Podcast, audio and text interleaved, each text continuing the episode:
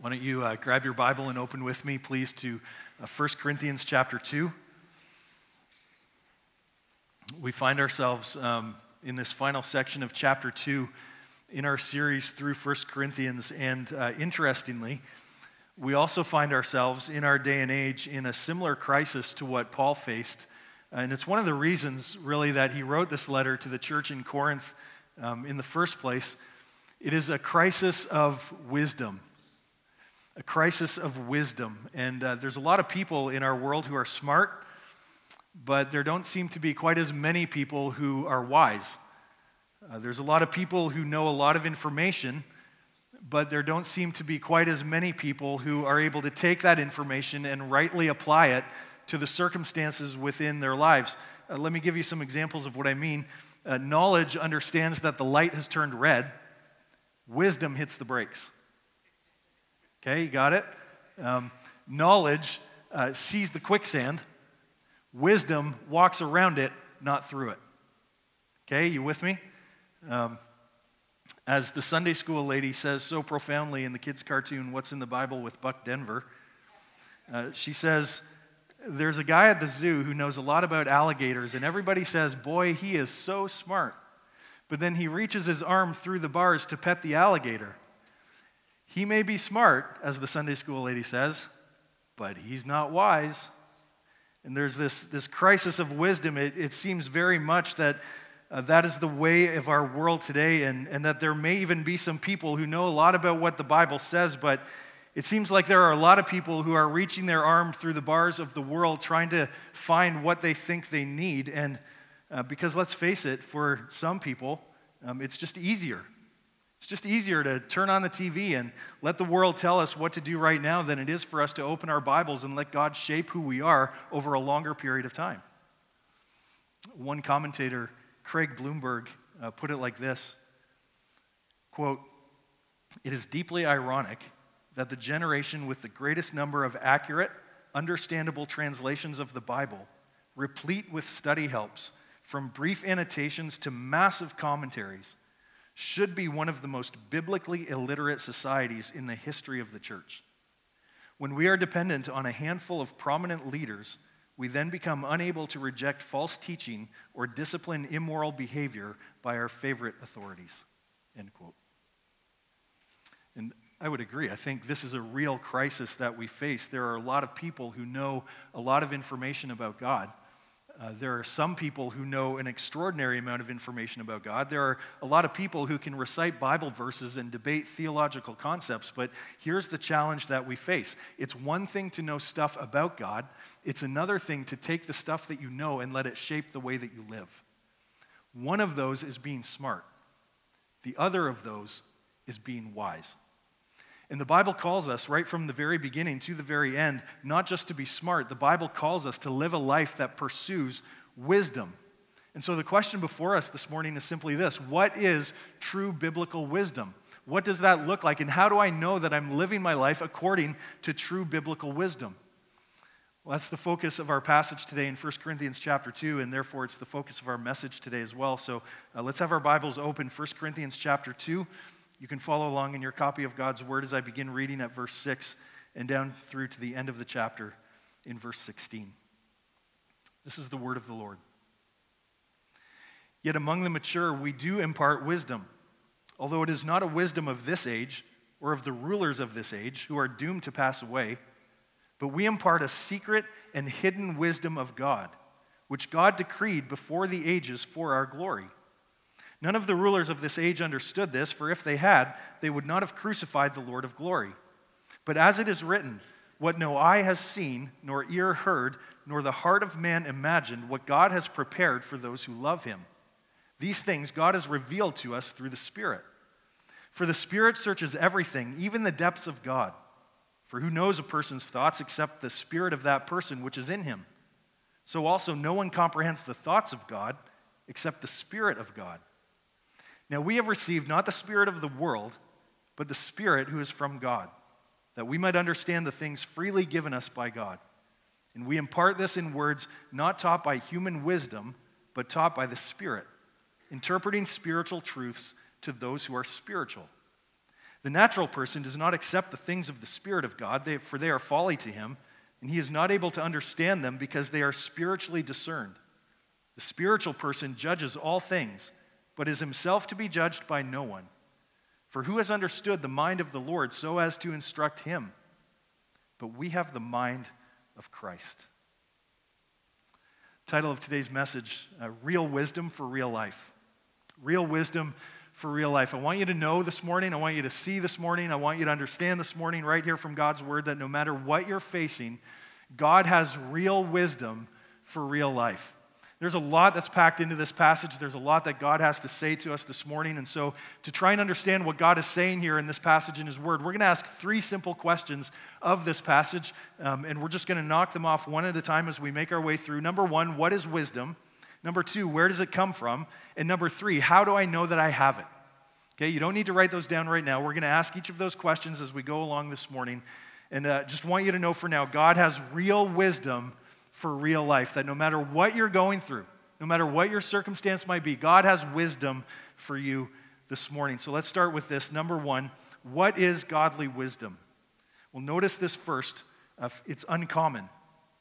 It's uncommon. So for the better part of uh, chapter one and now into chapter two, Paul has talked a lot about the pitfalls of worldly wisdom.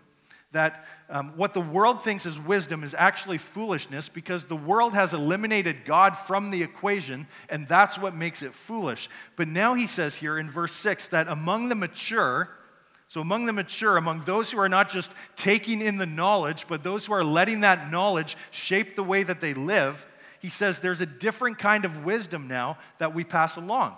And notice what he says in the second part of verse six. He says, it's not the wisdom of this age or of the rulers of this age who are doomed to pass away. In other words, there is a good kind of wisdom. There is a profitable kind of wisdom, but you need to understand that that wisdom is drastically different from anything that the world considers to be wise. So think of what that means for us in our day, today, right here, right now, twenty twenty, here in Brantford as we live our lives. You can hear certain things on T V and you can pattern your life after that. You can, um, you can see certain lifestyles that are being promoted in the movies that you watch. You can even pattern your attitude and your behavior after famous people in our culture who by all outward appearances are not living their lives for the Lord Jesus Christ. And part of what the Bible is saying here is that that is the wisdom of this age. And he says, if you pattern your life after the wisdom of this age, you need to understand that eventually that wisdom is doomed to pass away. Like, you got to understand that everybody who's committed to letting their life be shaped by worldly wisdom, there is coming a day when all of this is said and done, when this life is done and we stand before the Lord Jesus Christ and everything that we see around us has passed away. You need to understand that the wisdom of the world is doomed to pass away. It will leave you on that day before the Lord Jesus Christ feeling totally empty, and it's going to let you down. So understand what he's saying here. He's saying that the destiny of worldly wisdom has already been determined, and it's not looking good. Like, that's what we need to take in from this. And so here's what it comes down to for us. If you're committed to living a life according to godly wisdom, then you will be constantly living against the grain of the world. Okay, so let me say that again. If, if you're committed to living your life according to godly wisdom, then you will be constantly living against the grain of the world. In other words, it's going to be like everybody else is going that way. Everybody else is going in that direction. They're living their lives according to wisdom that takes them in that direction. But as a follower of Jesus Christ, it's like we're taking and living our lives according to that direction, and we're always going that way. Even though everybody in the world is going that way, we're always going that way. And if you're committed to living your life according to godly wisdom, you need to understand that that's what's going to happen. The world's always going to be going that way, and we're always going to be going that way against the grain. And I think this is one of the reasons why we're facing a crisis of wisdom among Christians today, because we see everyone else going one way while we're trying to go the other way, and then it almost it's almost like it brings us to a point where we think to ourselves, okay then, well, what's wrong with me? Like, why is it that everybody else is going that way, and I'm going this way? And sometimes it feels like I'm the only one who's going this way. And so we start thinking to ourselves then, well, if everybody is tolerant on that topic, then maybe I need to be too. And if everybody else is accepting about that position, then maybe I need to be too. And sometimes it can be so easy for us to forget that the wisdom of God is uncommon. Like the wisdom of God is not readily accepted by the world. And so sometimes instead of pressing into what God has said in his word about these things, we find it easier just to accept what the world is doing. Like we need to understand, if we're committed to godly wisdom within our life, then we're constantly going to be going against the grain of the world. The world's always going to be going that way, and we're going to be going that way. And sometimes it's going to be tempting for us to think, is there something wrong with me? Paul gives an illustration of this in verse eight. Um, he says that's actually what happened at the cross. Look at verse eight. He says, "None of the rulers of this age understood this, for if they had, they would not have crucified the Lord of glory." Like he says, this is the whole pattern that has emerged right from the day that Jesus died on the cross. Like the whole world was going that way. Everybody was going in that direction because nobody in the world could understand how there could be power and glory and hope and victory and life and peace by someone dying on a cross. And so the whole world is going that way, and yet we know now on the other side of the cross that the wisdom of God was going that way, because we know now that life and hope and peace and victory and joy and everything that comes with it is found because Jesus died on the cross in our place and for our sins. The entire world was going that way. Nobody understood that that, that was the wisdom of God when Jesus died on the cross. The wisdom of the world goes one way, and it's doomed, he says, to pass away. That in the end, if you live your life according to the wisdom of the world, then it's just going to leave you disappointed. It's just going to leave you let down when it's all said and done. But the wisdom of God goes the opposite way.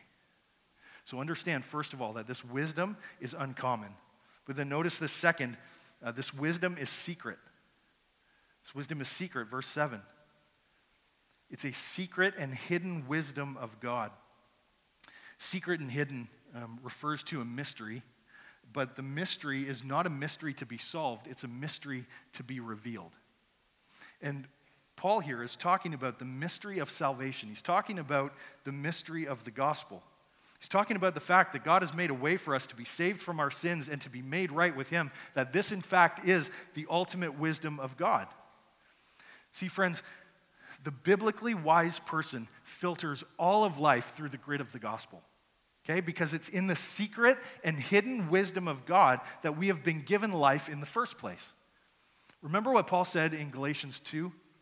He says, "I am crucified with Christ, and it's no longer I who live, but Christ who lives in me. And this life I now live, I live by faith in the Son of God who loved me and gave himself for me." Like, this life is not my own. I have been crucified with Jesus Christ, and any life that I now live, I'm living for the Savior who gave his life for me. And so the wise person filters all of life through that grid of the gospel, and it shows itself in prayers like, "Lord, what does cross-shaped wisdom look like in my life? Lord, what does cross-shaped wisdom say about this relationship within my life? What does cross-shaped wisdom say about this decision within my life? What does cross-shaped wisdom say about these priorities that I have within my life?" See, if you want to be a biblically wise person, you must understand that wisdom does not begin by searching for answers to your questions. Wisdom begins by seeking after God, who is himself the source of wisdom. Why does this matter so much? Look at the end of, of verse seven. He says, "Which God decreed before the ages for our glory." So not only is godly wisdom uncommon and secret, but a third, it's eternal. It's eternal. So notice this in the end of verse seven. Uh, the Bible says that God decreed, he determined this kind of wisdom from before the beginning of time for our glory. Now, now just think about that for a minute. Let that, let that kind of sink in. And think back um, all the way to before creation.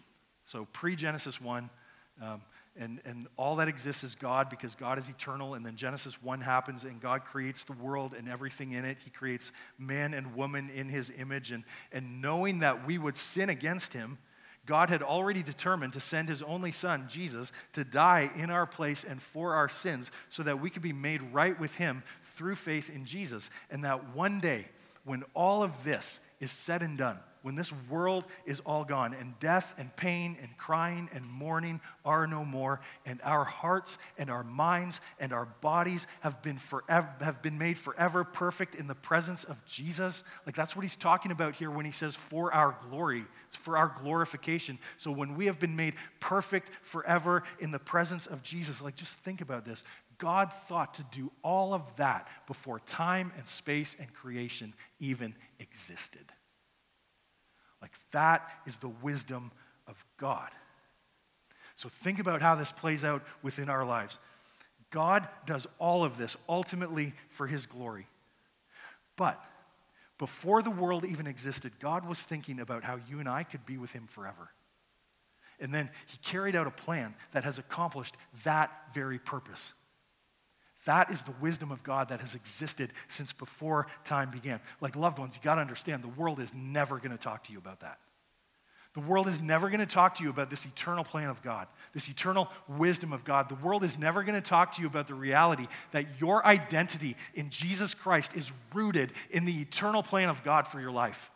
The world is never going to talk to you about the reality that, that God loves you and he's had this plan in place for you since before the beginning of time, that your life is here. You are here on purpose. You have purpose. You have meaning. You have significance. You have worth. You have value in this life that goes beyond this life, and it is rooted in the finished work of Jesus Christ on the cross for you. That is the wisdom of God, and the world's never going to tell us about that. So, here's what that means. If, in God's wisdom, he can establish a plan like that from before the beginning of time, then I am positively certain that God has wisdom for the stuff that you and I go through right now. Like, he's got it. Because the stuff that we go through right now is leading us, keep in mind, it's leading us to that moment of glory. Right? It's leading us to that moment when, when death and mourning and crying and pain, those things are no more, this world is gone, we're in the presence of Jesus. It's leading us to that moment of our glory. And in this life, God is never going to waste an opportunity to make us more like Jesus. So, what is godly wisdom? It's uncommon, it's secret, and it is eternal. So if that's what godly wisdom is, then here's question number two. Where does godly wisdom come from? Where does godly wisdom come from? Well, the question kind of answers itself. It's God's wisdom, but uh, fortunately for us, Paul goes a little bit deeper than that. Uh, so verses nine to thirteen answer this question for us. Where does godly wisdom come from? See this first. Um, God the Father prepares it. God the Father prepares it. Take a look at verse nine. He says, "But as it is written, what no eye has seen, nor ear heard, nor the heart of man imagined," here it is, "what God has prepared for those who love him." Paul is referencing an Old Testament passage here. He's paraphrasing Isaiah sixty-four and sixty-five. And in Isaiah's day, um, God's people had sinned against the Lord. They were sent into captivity in Babylon because of their sin. And, and so now Isaiah is calling them back to the Lord. And, and the people had been praying for God to deliver them, praying over and over and over again for God to rescue them. And after seventy years in exile, God finally rescues them. The point here is that God had a plan to deliver his people in a way that no eye had ever before seen, and no ear had ever before heard, and no heart of man had ever before imagined. In God's wisdom, he had prepared a way for his people to be delivered. And in the same way, our future is secure in Jesus Christ because God has prepared a way for us to be delivered as well. Because no matter what happens in this life, no matter the grief, no matter the pain, no matter the disappointment, no matter the suffering that we go through in this life, God, in his wisdom, has prepared a pathway to eternity for us that is so great that we cannot even begin to comprehend how great it actually is. So again, just pause here for a second and, and think about how this applies to us in the circumstances that we go through right now. Some of you, um, you're suffering right now. Some of you have questions about life right now. Some of you uh, don't know what to do in the circumstances that you're in right now. And you're at a place where your eyes cannot see the way out of it right now. and your ears have not heard of the way out of it right now. And your heart cannot begin to conceive how you're going to get out of it right now. But here's what we know. The cross looked like foolishness to the world, but the cross was the wisdom of God that delivered us for eternity. And in his wisdom, God has prepared a way for those who trust him for the difficult circumstances that they are going through right now. Like, God has made a way for us to be with him in eternity forever. And if God can make a way for us to be in eternity with him forever, then he can certainly make a way for us through the circumstances that we're in right now. And, and listen, when God makes that way known to us, when he gives us that wisdom for the, the things that we're going through, it may not make sense to us.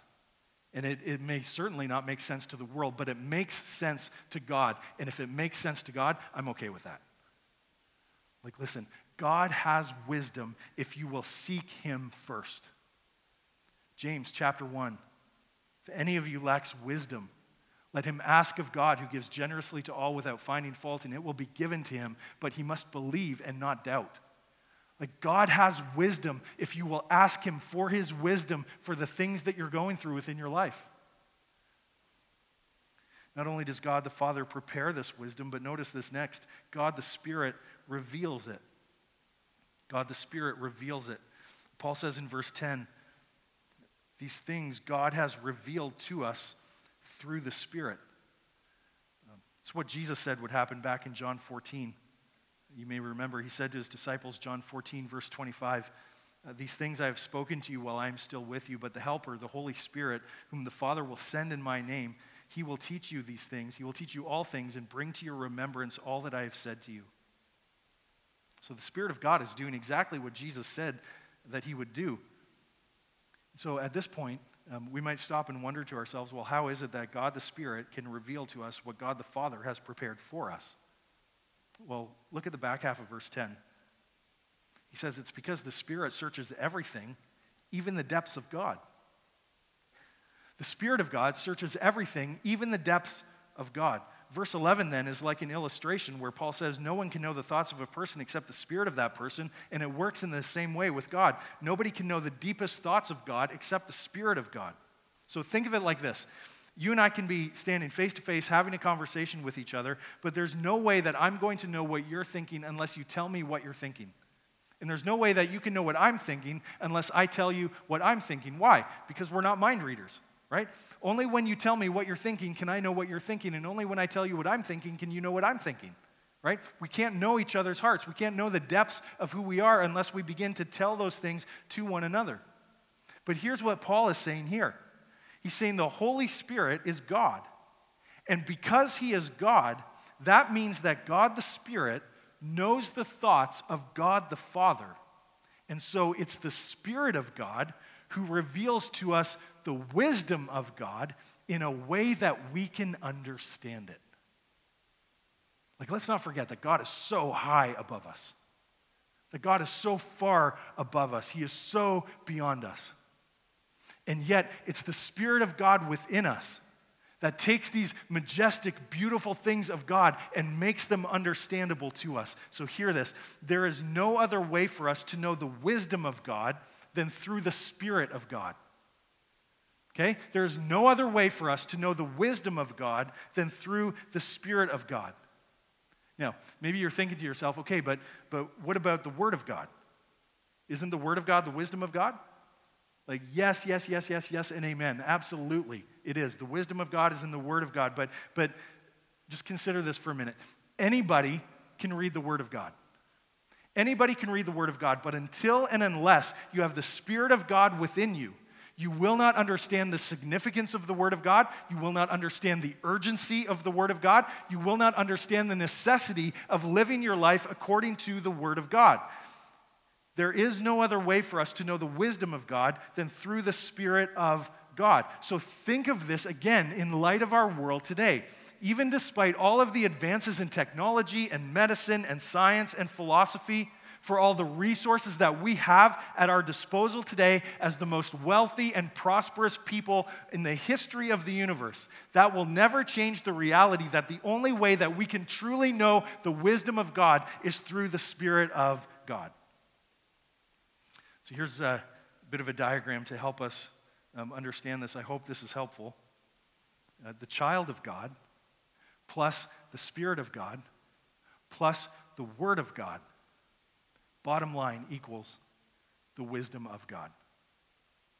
The child of God who has the Spirit of God within them, and the child of God who has the Word of God open in front of them, the child of God who is pursuing God in their life through the Spirit of God and the Word of God gets the wisdom of God. So where does, uh, where does wisdom come from? God the Father prepares it. God the, God the Spirit reveals it. And then this, uh, number three, God the Spirit teaches it. God the Spirit teaches it.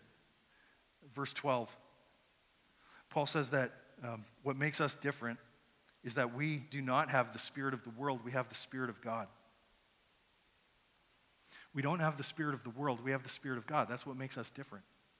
We don't live according to the ways of the world. We live according to the ways of God because God is living within us. And, and it's His Spirit in us that teaches us not only how to be saved, but it's His Spirit in us that helps us understand how to live like we're saved.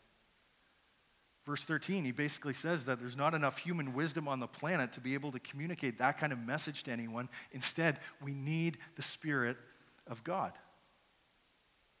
I think there's a, a really important challenge for us here. Um, he says at the end of verse thirteen, interpreting spiritual truths to those who are spiritual. He's really been saying this through the entire passage up to this point. Um, but keep in mind, he's writing this letter to a church that had lost their way. Uh, they're divided in their relationships. They're losing their focus on the gospel. And so Paul's bringing them back around. And he says, you need to focus on the wisdom of God. But he says to them that one of their responsibilities with each other is to speak these spiritual truths to each other, to speak the wisdom of God into each other's lives. So let me ask you, friends, do you have somebody in your life who is speaking the wisdom of God into your life? Do you have someone in your life who on a regular, consistent basis is speaking the wisdom of God into your life? And, and like, we're not talking about the wisdom of the world. We're not talking about vague spiritual truths that could be applied to just about any religion. We're talking about someone who knows you well, someone who spends time with you often, someone who knows what you're going through, and by the power of the Spirit, they are speaking the wisdom of God into the circumstances of your life. Do you have somebody in your life like that? And on the flip side of that, are you doing that for someone else? Some of you, uh, you might be like, well, I wouldn't even know where to start with that. I wouldn't even know where to begin, but, but let me just say, I think we have some resources that are helpful to move us in that direction, but also at the same time, let me say this, maybe it also requires a bit of a change in our perspective to realize that what we're talking about here, what we're talking about, speaking this, the wisdom of God into one another's life, this is not easy. Like, this is going to take time, and it's going to take energy, and it's going to take effort and commitment and love and endurance and dependence upon the Spirit of God. But at the end of the day, to realize that this is some of the most important work that we will ever do. And because it's the most important work we will ever do, it is worth it. To speak wisdom, true, biblical, godly wisdom into one another's lives. Final question, number three. How do I know that I have wisdom? How do I know um, that I have wisdom? This is kind of where the rubber meets the road for us. How do we know that we have godly wisdom? Again, uh, Paul outlines three ways here. First of all, notice this. I accept what God says. It's where it starts. I accept what God says. Look at the first part of verse fourteen. He says, the natural person does not accept the things of the Spirit of God.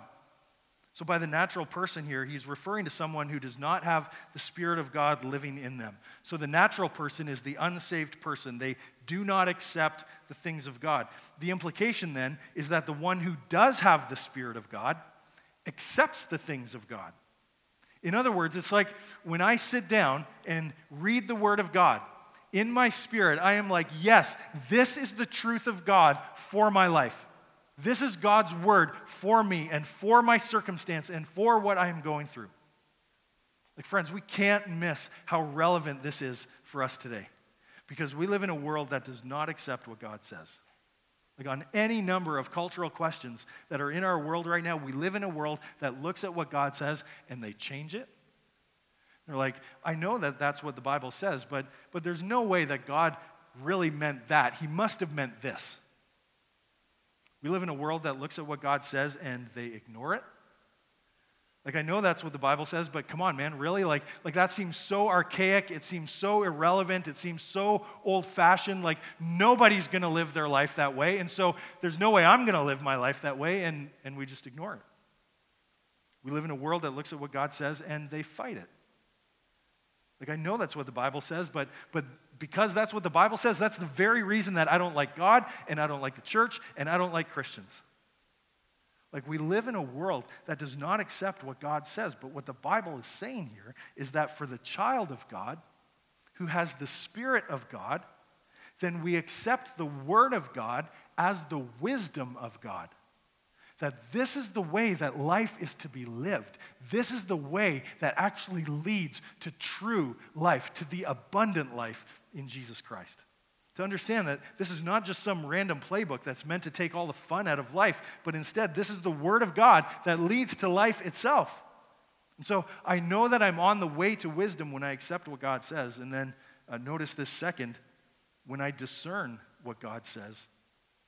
When I discern what God says, where by the power of the Spirit within me, I'm able to, to take what God is saying and know and understand how to apply it to the way that I live. It says here that the natural person does not accept the things of God. Verse fourteen, why? Because they are folly to him, and he is not able to understand them because they are spiritually discerned. Again, it's this argument from the negative. We have, we have the Spirit of God who helps us understand what God has said. As a follower of Jesus Christ, as a child of God, you have the Spirit of God within you who walks with you every single day, who will never leave you, never forsake you. And so because that's true, and because you have the Word of God in front of you, like all that we have today to help us understand who God is and what God has said, like this is what changes us. This is what helps us as we walk in obedience to Him. We have the Spirit of God who helps us understand what God has said. So how do I know that I have wisdom? I accept what God says, I discern what God says, and then finally, I obey what God says. I obey what God says. Verse fifteen, the spiritual person judges all things. Notice here um, that this is not the natural person from the verse before. This is the spiritual person. In other words, the one who has the Spirit of God in them. And because you have the Spirit of God in you, you can understand the things that God has revealed, but you can understand them in a way that you're going to live according to them. He continues in uh, verse fifteen, but is himself to be judged by no one. He's saying here that um, unbelievers will look at us and not be able to understand why we believe what we do. That unbelievers will look at us and not be able to understand why we live like we do. So try and put all this together with what he's saying here. You understand that the way that God wants this life to be lived because you have the Spirit of God within you, and yet at the same time, you're surrounded by people who misunderstand you. You're surrounded by people who question you. You're surrounded by people who mock you and laugh at you because of what you believe. Is any of this ringing a bell for anybody? Right? Like this is our experience sometimes, right? But at the same time, don't be discouraged from living the way that God wants this life to be lived, because that ultimately is the way of wisdom. That even when everybody else is going that way, as a follower of Jesus, we go after him. Verse sixteen, Paul quotes from Isaiah chapter forty. He says, "For who has understood the mind of the Lord so as to instruct him? But we have the mind of Christ." Just think about that for a minute. Child of God, saved in Jesus Christ. You have the mind of Christ. Like, you don't need to work for it. It's not going to take some special formula for you to get all the pieces in place before you get it.